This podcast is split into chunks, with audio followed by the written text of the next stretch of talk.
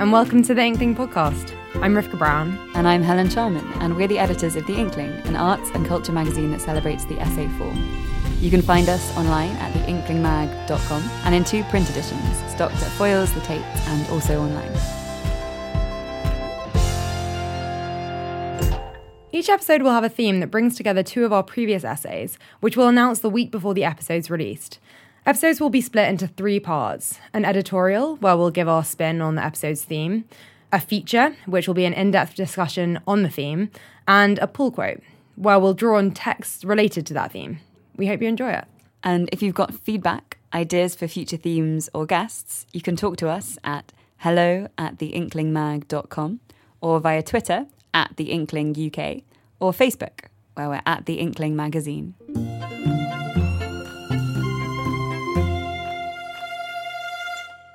One of the most telling things about the different ways in which Hillary Clinton and Donald Trump use Twitter is their sign offs.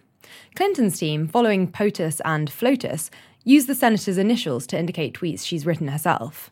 The ones she hasn't follow a formula borrowed either from Upworthy, at FLOTUS just gave one of the most powerful and emotional speeches of the election, read it here, or a high street bank. Go to hillaryclinton.com forward slash calculator to see how much you and your family could save under Hillary's student debt plan. Their tone ranges from emotional constipation to pure corporate speak. In other words, there's nothing particularly human about Hillary's Twitter. It's so obviously strategized, even templated. Take Clinton's glassy top right stare in her profile picture, her now famous woman listening face, which shamelessly copycats Obama's Twitter. We get around one tweet from H in every 20. The real Hillary is hidden behind her own media storm. Meanwhile, at Real Donald Trump, our man staring straight into the camera. Trump's team don't bother with initials or sign offs. Instead, everything's written in the same off the cuff, repetitive, exclamatory idiom in which Trump himself speaks. Whether or not his media team are pulling the strings, the important thing is that none of Trump's tweets sound like they're from the shady corners of a media strategy room. On the contrary, we're given to imagine Trump hastily firing them off from a solid gold bathtub, or at least I am. Quote, basically nothing Hillary has said about her secret server has been true, hashtag crooked Hillary. There's no need for authentication, it's so obviously Trump. In fact, it's almost painful to imagine, although this is almost definitely the case, some over caffeinated press officer channeling the Donald to tweet, quote, The media and establishment want me out of the race so badly, all caps, I will never drop out of the race, will never let my supporters down, hashtag MAGA. Needless to say, people love it. Between the 16th and 20th of September 2016, Clinton tweeted three times as much as Trump, but she got five times less likes per tweet and two thirds of the total likes. The key to the real Donald Trump success, other than perhaps troll feeding, is his apparent realness. The media smokescreen is there, for sure, it's just invisible. Despite being old enough to be her father, Trump is of the same pedigree as Zoella, the vlogger whose online success, like Trump's, could be attributed to her seemingly unscripted spontaneity in her videos, the seeming single handedness of her social media empire, the seeming access she gives her unicorns to the real Zoella. There was a time not long ago when politicians were rewarded for cultivating rhetorical skill. Now, these are the public figures' social media favours real, straight talking Donalds, not wonkish, jargon blathering Hillarys. What does this worship of the unmediated mean for politics? Are we finally cutting the crap or just buying into another kind of it? In this episode of the Inkling podcast, we're talking Insta politics.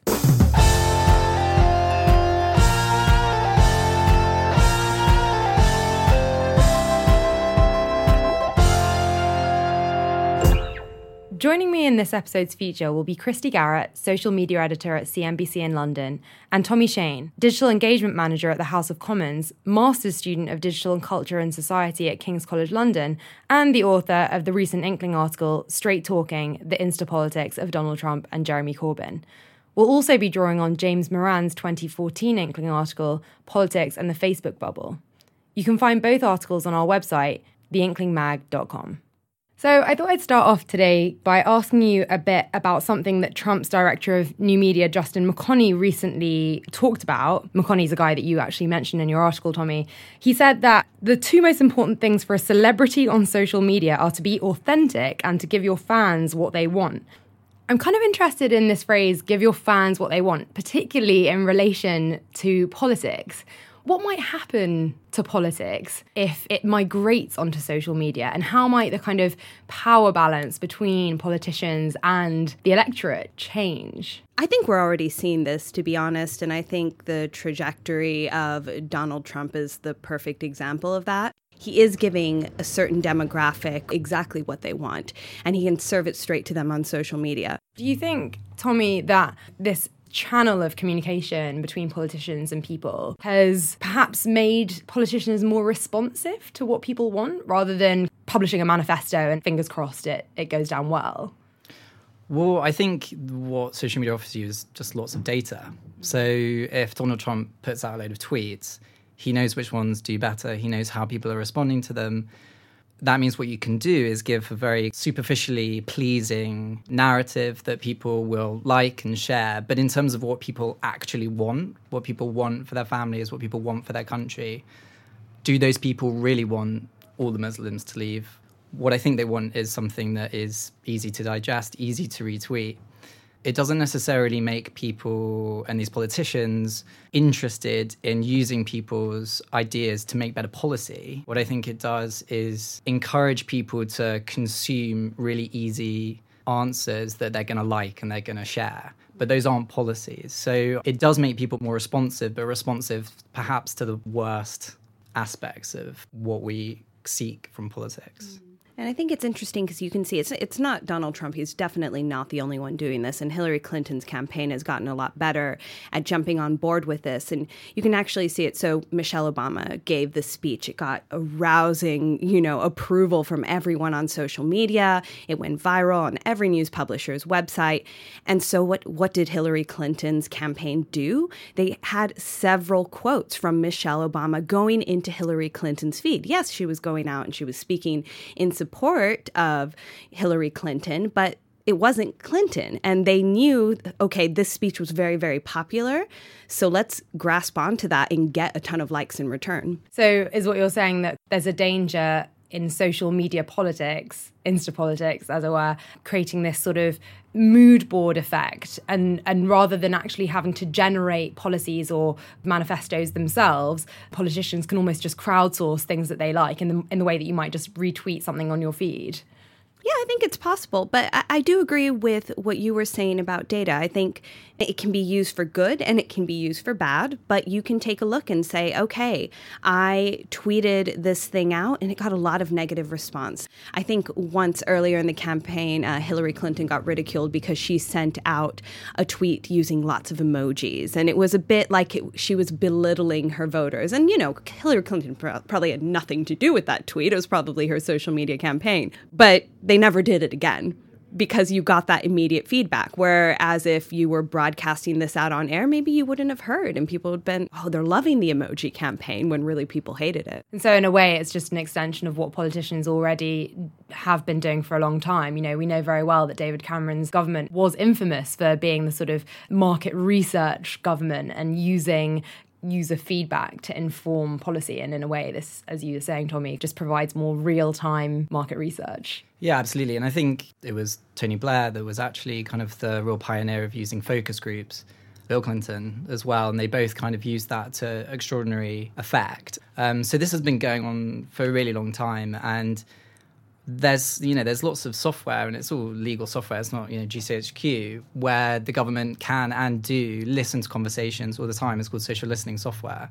And they listen to things that people are talking about based in different locations how they're responding to the budget what are they saying about fracking what are they saying about the sugar tax and they can do i mean i don't know i think it's called like sentiment management or something like that which in itself is just quite a sinister idea. But that's what's going on. And so it's not just hillary responding to her own tweets. It's hillary listening to all of them and companies do this just yeah. in the same way that the government do so tell exactly. me about sentiment management quickly there, there's software that can judge the sentiment of a piece of writing, so like a tweet, for example. Now, at the moment, it's really bad. It doesn't work very yeah, well. It doesn't capture things like sarcasm. So if you're like, well, that speech was great and you meant it that way, it will take it as a positive sentiment mm. analysis. But it is getting better by the day. It is. And what often happens when artificial intelligence is in its infancy what you actually do is you get the artificial intelligence tasks outsourced to humans. Mm. So this is something that Amazon do a lot. Mm. And this is what they do with sentiment analysis. So you'll basically just get a person mm. to take a few, like a thousand tweets at random and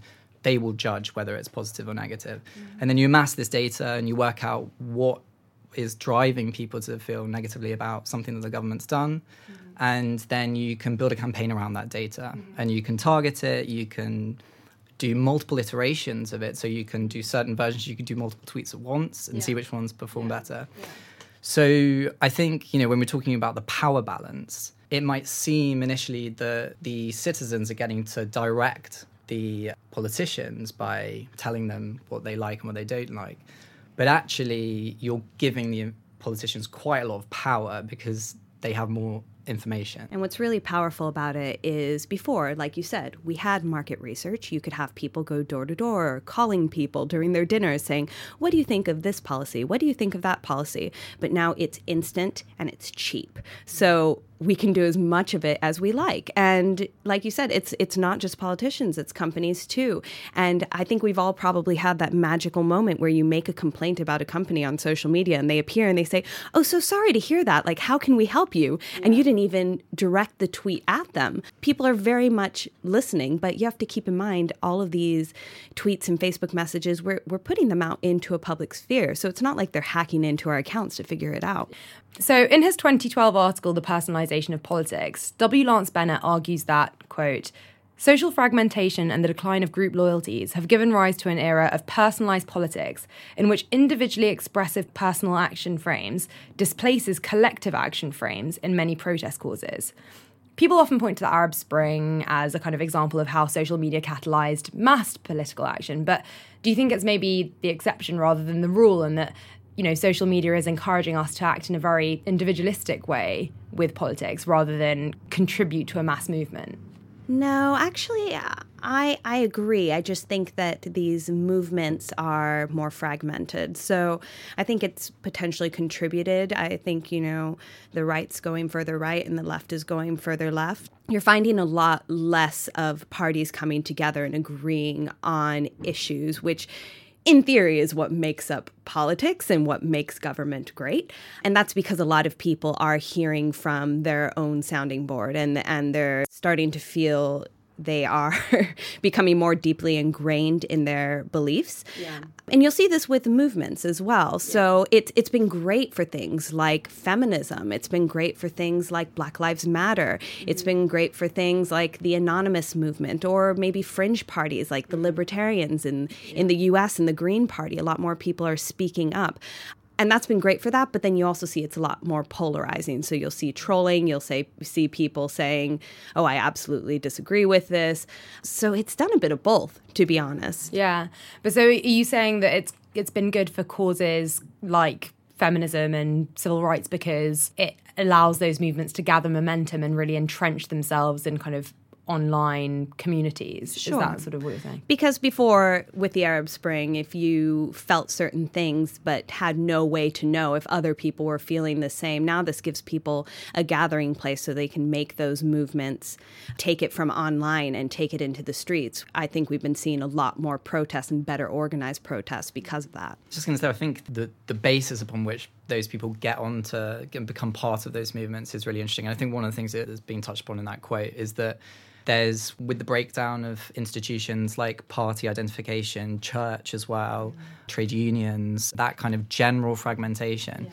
People are kind of identifying with movements on the basis of personal identity. So I am a certain type of person, not in my name, je suis Charlie. These are all highly individuated ways of identifying with a movement as opposed to we, and I think it does tie in with social media in that you do represent yourself on social media. Yeah. I think a really interesting example of this is the, the kind of marketing campaign around I, Daniel Blake. There's the, the hashtag we are Daniel Blake and this kind of collective identification. Mm. And then there's also I am Daniel Blake and there's been this whole kind of movement. But, and it's interesting to see those two models with the I and the we yeah. kind of come up against each other. But yeah. Jack Monroe her whole argument in her recent Guardian article is about, you know, what kind of person are you? Yeah. And the idea is that I am a good person and therefore I will join this movement, not this is a problem for all of us and that's why we are joining this movement. And I Yeah. think that's where the difference is. it becomes more about individual virtue than it is about policy and politics, as it were. Do you think that, though, movements are able to immure themselves from criticism or opposition more easily? I know you talked about trolling, but trolling? Trolling? Who knows? Something like Corbyn's movement, there was you know, not a huge amount of difference between the first time he was elected and the second time he was elected. And there didn't really seem to be a huge amount of serious debate about whether or not he was a competent leader. It seemed like once a Corbynista, forever a Corbynista, and once people had sort of pinned their colours to the mast, that was them, and it and it has disabled political shifts and political changes of heart, or really just political analysis.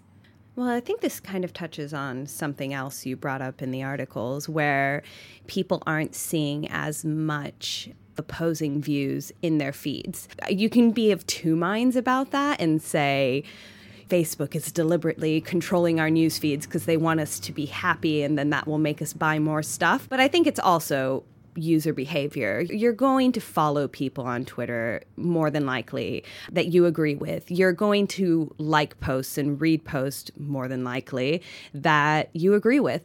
And so that's slowly molding our feeds into a lot of what we agree with. And that's why things like the Brexit result, that's why things like the general election, we had so many people who were shocked and said, How is this even possible? I mean, from what I saw, everyone said it was going to be a remain when actually Twitter later came out and said 60% of Twitter users were saying that they were in favor of a Brexit. And those users were tweeting a lot more, which just goes to show that what we are seeing in our feeds isn't necessarily an accurate representation of the world around us. Yeah. Do you think that kind of social media platforms are built to reinforce that sort of echo chamber? For example, the fact that when you respond to something until recently on Facebook, it had to be positively. You could only like something. And if you were to share it, it would usually be to your personal kind of feed. And so you would have to kind of affiliate yourself personally with it. There was no easy way to sort of share something in a more dispassionate way or kind of neutral way sort of what do people actually think about this? And it's on facebook i find occasionally friends of mine do post things which they don't agree with and do try and instigate discussion around it but it very quickly gets shut down. It kind of facebook drives us towards consensus perhaps Yeah, I, I don't think it's deliberate, or, you know, maybe it is, and I don't know. There's a giant conspiracy, but I think it is just the way the algorithm is designed. First of all, people share things that they're passionate about. They're not going to be like, well, look at this very well balanced argument. I mean, some people will, but the majority are going to say, heck yes, I agree, or this is complete crap. Or you know and and that's how people share and that's how people like. And like you said yes until very recently you could only like a post. So there was a lot of incidents working in publishing where you had a major news story maybe something tragic happening but it wouldn't make it into people's feeds because people weren't liking it because they obviously felt Didn't uncomfortable it. about that. And it was a weird thing and that's why they had to introduce this range of reactions you can now have on posts. Yeah. And why um, people in their twitter profiles often say retweets aren't endorsements. I want to share your stuff but it doesn't mean that we're we're agreeing. Yes And the the multiple reactions also give Facebook and the people that use Facebook commercially more data. It's telling you how people are reacting to it. Whereas maybe there was some ambiguity and a like, there's less ambiguity now that it's kind of refined how you can respond. I mean, I I would I would argue that Facebook absolutely is designed and its algorithms are designed to give you things that you like. Mm. And I think in some they're, they're they're quite transparent about that. I mean, they're they're now adopting a policy where they will share content that people read for longer. So if you actually click on something and you actually spend longer reading it, it will show that to more people. And that's to kind of cut down on things like clickbait because mm. your experience of using Facebook is not going to be as good if you're just plastered with clickbait and you're not enjoying it. But if you are spending a long time enjoying it, Yeah. they want to give that to you because they want you to stay on Facebook. Yeah. So in some ways, it's not like a conspiracy. It's just they want to make money and they want to make their, Their product business. as good as possible. Yeah. But what that means is that yes, they're probably going to serve you posts that you're going to respond in a positive way that's going to reinforce your worldview. I will say the exception on this is family and friends. I'm going to keep them anonymous, but there is a pretty close family member who we disagree about a lot of things. And so eventually I had to kind of do the thing where you actively go in and mute them because it was just so frustrating and I didn't want that tension to work its way into my family. But this is how smart this algorithm was. It continued bringing up family photos, but just not the articles that were upsetting me oh, wow. because I said no more from this person and I'll just figure it out another way. But yeah. they were still popping up. So I think the way those do sift through are people who are actually close friends or family connections. And sometimes you don't realize that you have differing opinions until an election season or a referendum comes around. You say, Oh, really? I thought we were completely in accord with this. Yeah. But a lot of times you don't discuss those things with friends. Yeah, no, it's interesting. I, I agree. It's probably the times when I get the most heated about politics are with my family because with friends and with acquaintances, I suppose, you tend not to discuss politics in a heated way because you don't want to upset people. But with family, who cares? but also, you don't choose your family, and so, yeah. but you do choose your friends, and and and that reflects itself offline as well. So I think it's important just to remember that this isn't an online only phenomenon. I mean, my circle of friends, we all basically agree with each other. And in terms of like a bubble, that's a you know incredibly tight bubble, mm. and that mediates my experience of the world and the information and the opinions that I get fed and get reinforced. But you don't choose your family and they might have you know completely different ideas to you. And it's the same thing with with friends who you kind of got at school and you weren't really making friends on the basis of where they shared your worldview and they kind of crop up on your mm. news feed and sometimes they can be your own your only kind of anchor with the outside world i i kind of love it like i love these like random old friends i have on facebook because they're the only people that share yeah. content that's different to the stuff that i normally see you do get that different perspective of uh, these are people who are not living living in London, where you have a very different view to if you're living in somewhere more rural. Going back to what we were saying about social media platforms and their role in mining data and all sorts of kind of roles that they play in politics, given that broadcasters, as you know, and publishers, when it comes to election time, have to be very careful about the way that they balance and mediate between political parties and candidates and the electorate. Do you think that social media platforms have an equal responsibility to kind of police or balance political conversation? For example, does Twitter have a have a responsibility to correct Donald Trump's counterfactual tweets or Hillary Clinton's counterfactual tweets? I think they'd like to stay out of it, is the easy answer because that's easiest for them. So we saw that recently with the controversy over Facebook's trending topics. So that used to be a curated, list of trending topics by trained journalists, you know, in Facebook's basement somewhere. And what they started finding out, you know, that overwhelmingly more liberal news articles were surfacing and less conservative. So there are some huge news publications that are very conservative and are constantly ranked among the top, most engaged publishers on Facebook, but they weren't surfacing very much. And so this created this whole controversy. And then shortly after, they actually abandoned this editorial team, and now it's completely just done by a magic algorithm. The issue with that is sometimes you will have fake trending topics, you know, when everyone pulls a fake death and you see it trending on Twitter or Facebook. There's less control for things like that now. But what I think the um, the trending topics example shows is that these social media platforms already are policing this political content. And I think the dangerous idea is is thinking that they're not doing that. I mean, they've got a kind of editorial team, and this is what most people are kind of calling for: is them to be transparent and to have an editorial policy because they are doing it. And it's not just from trained journalists. The there's a kind of like a common idea that algorithms are somehow neutral, hmm. but they're not at all. They've got humans designing them, and they constantly make what are essentially ideological decisions about what is trending. I mean, it's not just the most tweets. It's Twitter has a very complex algorithm to determine things on the basis of what's new, who is tweeting them, what diversity of people, what geographical location, what speed are these tweets coming. All of these things are decisions that they make.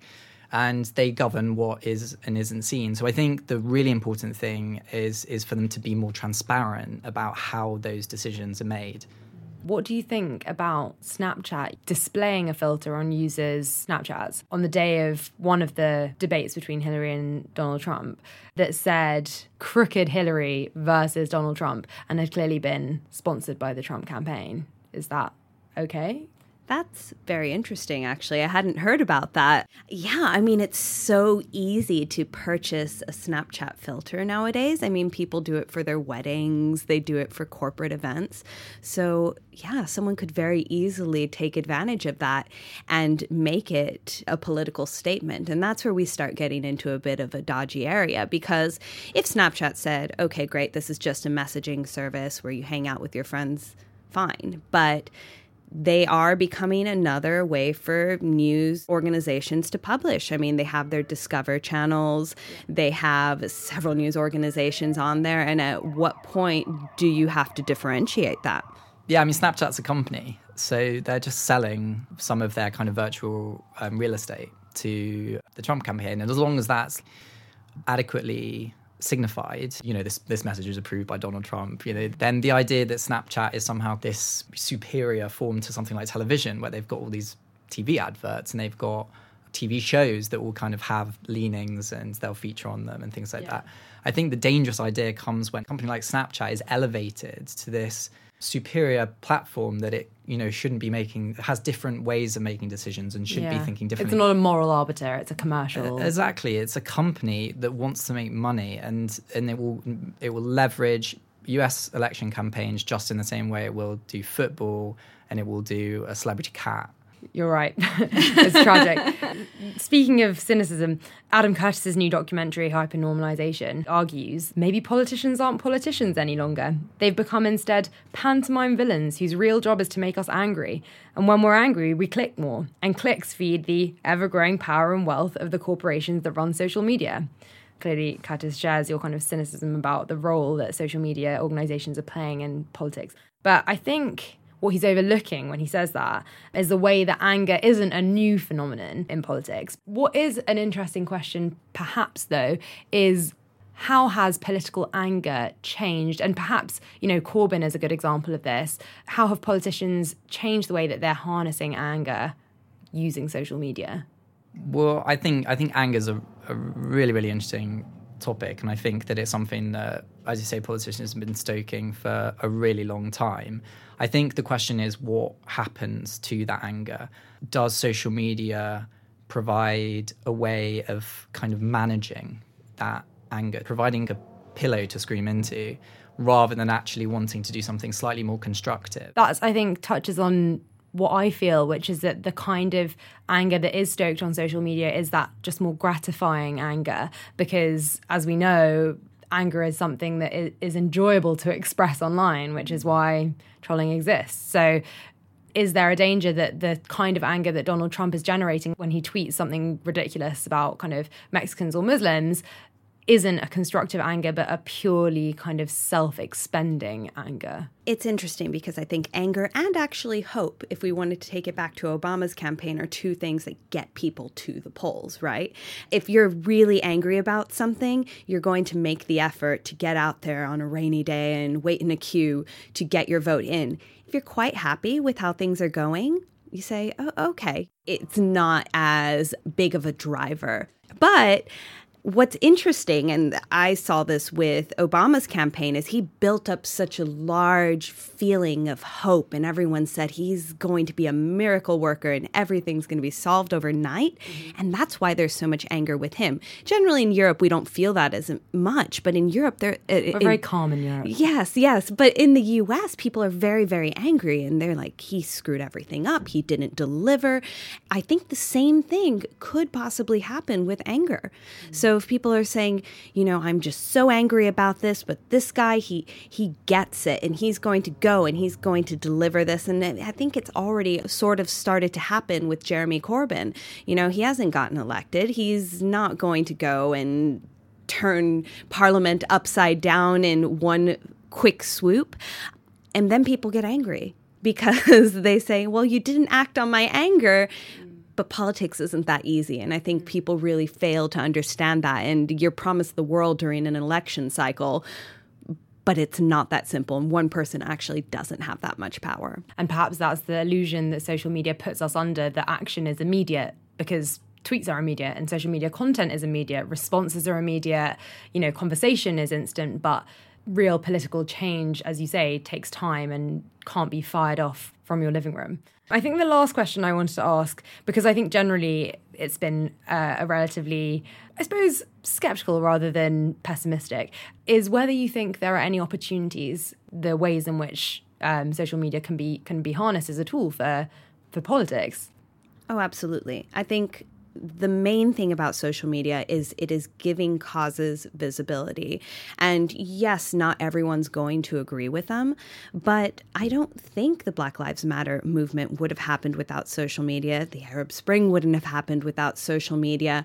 There's just so many different causes that people are able to band together and realize they're not alone.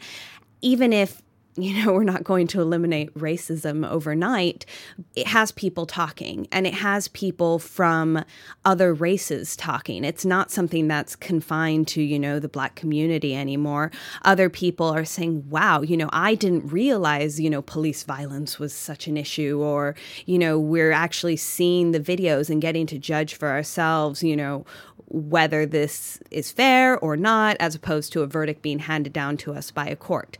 And that's really important, whatever side you stand on the issue. I don't think before you had as much support, particularly for like minorities and people who don't come from loads of money that can't go and bribe a politician. No, but it, it has given so much more power to the ordinary people. Yeah, I agree. And I think when you speak about minority movements, I think the trans community is a good example of that because the black community are a you know significant demographic the trans community are significant but small at least as far as we know except their cause has been given increasing visibility you know over the past few years by major celebrities but also grassroots movements and i think that that just couldn't have happened to such a concentrated community without social media. And I, th- I think a lot of it, a lot of it's to do with things like online communities and safe spaces. But I think it's also about the fact that someone who is trans can connect with someone who maybe is around the other side of the world who's also trans and that can build up a sense of collective identity yeah. that isn't limited to where they are in the world yeah. and that's the real kind of opportunity that i think we can see and hopefully we will see with social media it's about being able to connect with people you know in this fragmented world yeah. that is what gives people power because it's that collective identity and that the group strength that you can get through that. And that's only going to happen through digital technology yeah. The group strength and the ability for people who are not in that group to actually hear from people. Because i, I think that's a big thing. Several people if they don't live in a city or just haven't come across someone who is say trans in their day-to-day life they don't know a lot about it. And so it's easy to make assumptions and you can understand how these things happen. But then, say you see a powerful video on some sort of social media of someone who is trans talking about their experience, that's the closest thing you may get to that one on one connection that will all of a sudden cast a bit of light on what it is to be, you know, something you're not. And I'd, I'd hope that that would have brought around more people to different causes. Yeah.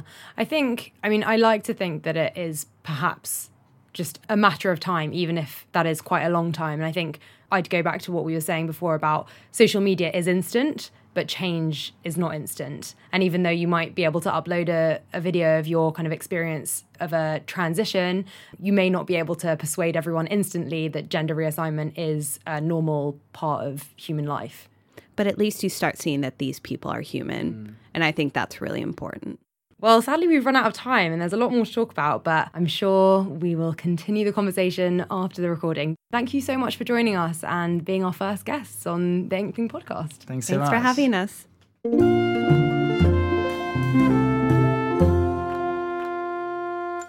This episode's pull quote comes from a little known author called Will Shakespeare.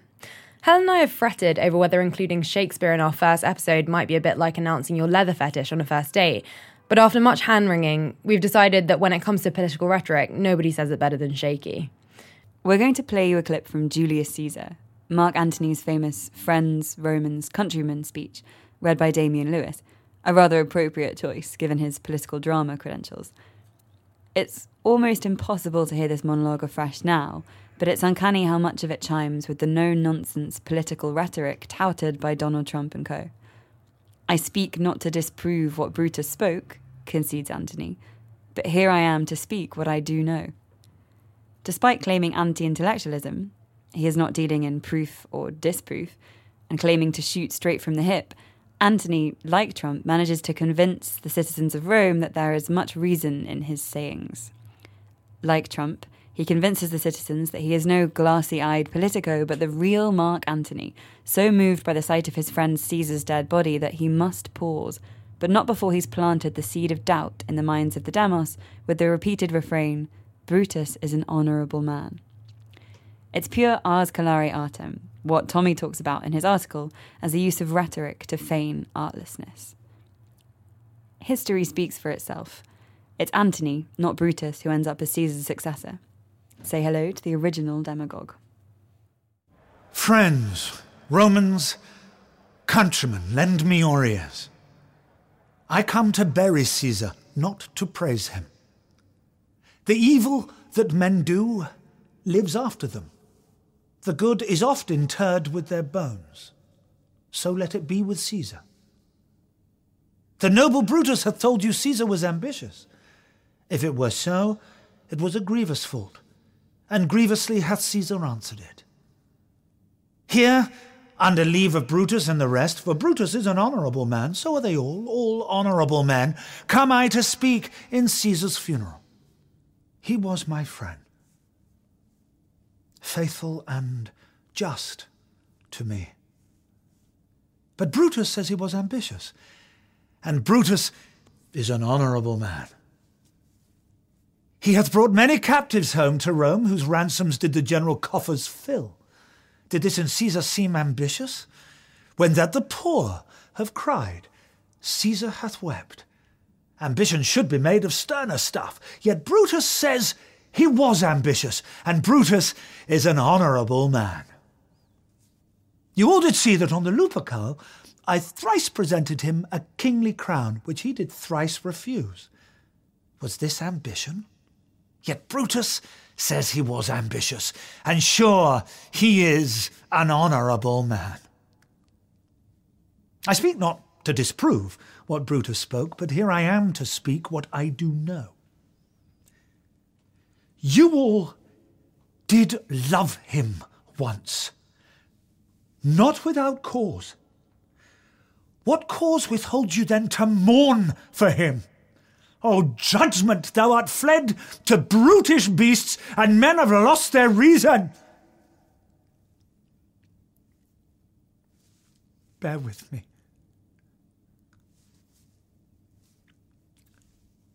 My heart is in the coffin, there with Caesar. And I must pause till it come back to me. The Inkling podcast is executive produced by Helen Charman and Rivka Brown, who also hosted this week's feature. Thanks go to our wickedly talented theme composer, Jack Bloom, who also mixed the show, as well as to Splice TV for giving us a recording space. And thanks lastly, and most importantly, to our fantastic guests, Cristy Garratt and Tommy Shane.